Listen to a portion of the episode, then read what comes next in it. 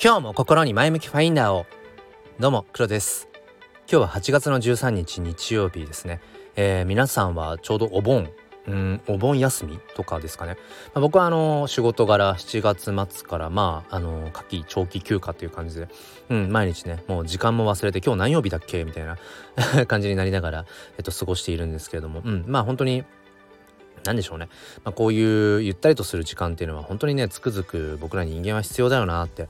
普段やっぱりね、時間に追われすぎ、それこそこう腕につけたね、時計じゃないけど、なんかそれにね、縛られてるなぁなんてことを、つくづく感じているというところです。今日は話したいなと思ったことは、人間の証明っていうこと、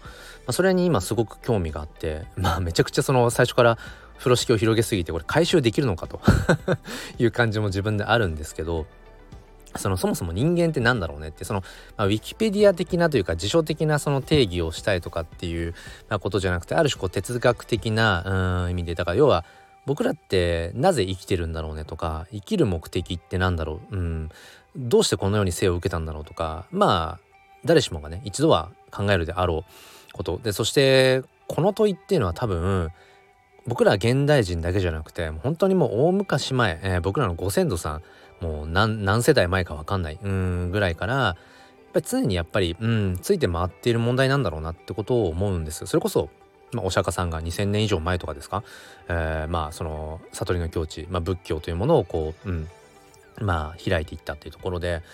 ある程度僕らのその、悩みっていうのかな、それっていうのは解決の糸口っていうものは一通りこう示されてると、でなお、この現代人はその仏教だけじゃないけれども、いろんなこの先人たちが築いてきたその、知識だったりだとか、ものの考え方とか視点とかっていうね、そういうものをこう本だったりとか、何でしょう、こう、そのいわゆる過去の歴史との対話の中でそこをね、こう知っていく。で、あ、そっか、僕ら人間ってこういう存在なんだとか、今の自分の悩みっていうのはこういう風に向き合っていけばいいんだな。そしてその社会の在り方とか、取り巻く環境、物理的な部分っていうのは、変化しているけれども、こういう僕らが悩むということ、迷うということは、大昔前から結局変わらないんだなってことを知っていくっていうね、そういうことなんだろうなと思うんです。で、じゃあ人間って何なんだろうっていう、なんかそういうところを最近興味があるのはなぜかというと、対比としてその AI ですね、人間の、対比というのか、AI、そこがやっぱりここ最近ね、よりこう、進化していく中で、じゃあ AI と人間の違いって何なんだろうなとか、それこそその AI がこうね、僕らの仕事にとって変わって、それこそネガティブな捉え方をするのであれば、食いっぱぐれちゃう人、職を失う人とかっていうのがやっぱいるよね。だから AI が進化していく、僕らの仕事を取っていっちゃうんじゃないかっていう、なんかそういう風に捉えてしまうのはわかる。僕がそのね、本業としてやっている小学校の教員なんかも、確実に AI は入ってくるだろうし、むしろ僕は、歓迎したいというのか、なんだろうな、AI が入ってくることによって、教師のその、そもそもこれ別に教師がやらなくてもよくないみたいな、その仕事とか、これ別に人間がわざわざ時間を費やしてやる必要ないよねみたいなことって、現場に数多くあるので、例えばそういうね、住み分けですよね。そういった住み分けっていうのを、AI にやってもらって、で僕ら教員は、本当にそのまさにその子供と向き合うとか、その、なんていうのかな、そのより良い授業作りのなんかこう準備をしていくだとかね、なんかそういうことに時間を費やするなってことをつくづく思うんです。だから、今後その AI との共存ということになっていくと思うんですよね。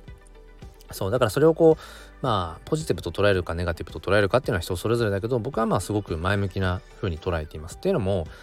その、結局僕ら人間がやらなくてもいいよねっていうことが多分多すぎて、わかんないけどねわかんないけど、やらなくてもいいことをやっているっていう仮説がやっぱり浮かび上がるわけですよ、僕ら人間っていうのは。これ本当に自分がやるべきことなのかなとかね、もちろんあるけどね、なんかやらざるを得ないこととか、その社会人であればとかっていうのはあるけど、でもそれも結局共同幻想っていうか、社会の在り方として、やっぱ社会人としてはこれがマナーだよねとか、人としてこれをやるのが常識だよね、働くのは当たり前だよね、大人になったらその仕事しないでね、遊んでたいなとか、それは甘えだよとかっていう、まあ、もしかしたらこれも含めて、なんかバイアスなのかもしれないと思う側面もあるんですよ。っていうのも、あまり詳しくは知らないけど、その昔ですよね、本当に大昔前っていうのは、労働、いわゆるその仕事をする労働っていうのは、奴隷のやること、要はその懲罰だったわけですよね、労働っていうのは。まあそこはその肉体労働っていうものを指して労働っていうことだと思うんですけど、その労働っていうのと仕事っていうのってまたちょっとニュアンスはね違うかもしれないけれども、まあほぼほぼ僕ら、社会人っていうのはどちらかというとその、まあ要は賃金ですよね。決まった時間働いて、じゃあそれの、本来はその時間の中でどれぐらいの価値を生んだかによっての対価としてのお給料なんだけど、僕らは結構その何時間働いた、何時間労働したっていう、労働っていう意識が結構強いと思うんですけど、まあ、本来お金っていうのはその価値の対価なわけなので、労働に対しての対価ではないっていうところもあって、まあちょっと話が脱線しそうなんですけど、まあ戻ると、要は労働的なものっていうのは、まあ罰則っていうふうに昔は捉えられてたんですよね。そうだから、そうで、じゃあ、まあそれはなんだっけね、そのなんだ、そのギリシャ時代とかでもそういうふうな、ところまで遡るんだと思うんですけど、時にじゃあ、まあ、奴隷じゃなくて、例えばじゃあ貴族とかは何をしてたかっていうと、まあ、暇を持て余してたと。でそこで、なんかその教育というものが出てきたらしいんですよね。だからその、まあ、スパルタ教育って言ったりするじゃないですか。でスパルタっていうのは結局スパルタンとかだったっけ、なんかギリシャのそのあれですよね、都市の名前から来てんのかな、由来してんのかな。だからそこからその教育、スパルタ教育みたいなのがあるみたいで、だから暇を持て余して当時の貴族たちっていうのはその、まあ、勉強に勤しんだというか、で一方でその奴隷たちっていうのはその肉体労働を強いられたっていうところで、要はその労働する、まあその仕事というものっていうのは本質的には、まあなんかその人間がやらなくてもいいとされていたようなことなんですね。要は奴隷が人間じゃないって捉えられていたという文脈でね、人間が別にすることではないっていう、だそう考えると今僕らっていうのは極快だけれども、ほぼほぼの人がもしかしたらなんていうのかな、まあ奴隷と言えるのかもしれない。もっと飛躍するなら、お金という名の元の奴隷、お金の奴隷なのかもっ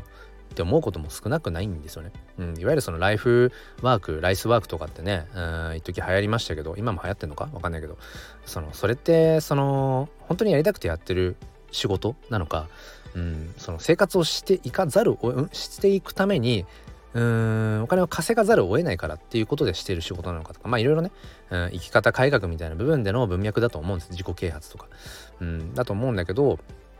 なんかその、まあ、本当にやりたくてやってるのかどうかっていう部分っていうのは、まあもちろんね、大事だと思うんです。だけどその、まあその AI というものが、僕らがそのやらなくてもいわゆるその労働のニュアンスの強いような部分っていうのを、例えば AI がやっていってくれるのであれば、だったら僕らっていうのはそういう、ある種こうお金の奴隷から、まあ、解放されていくっていう捉え方も、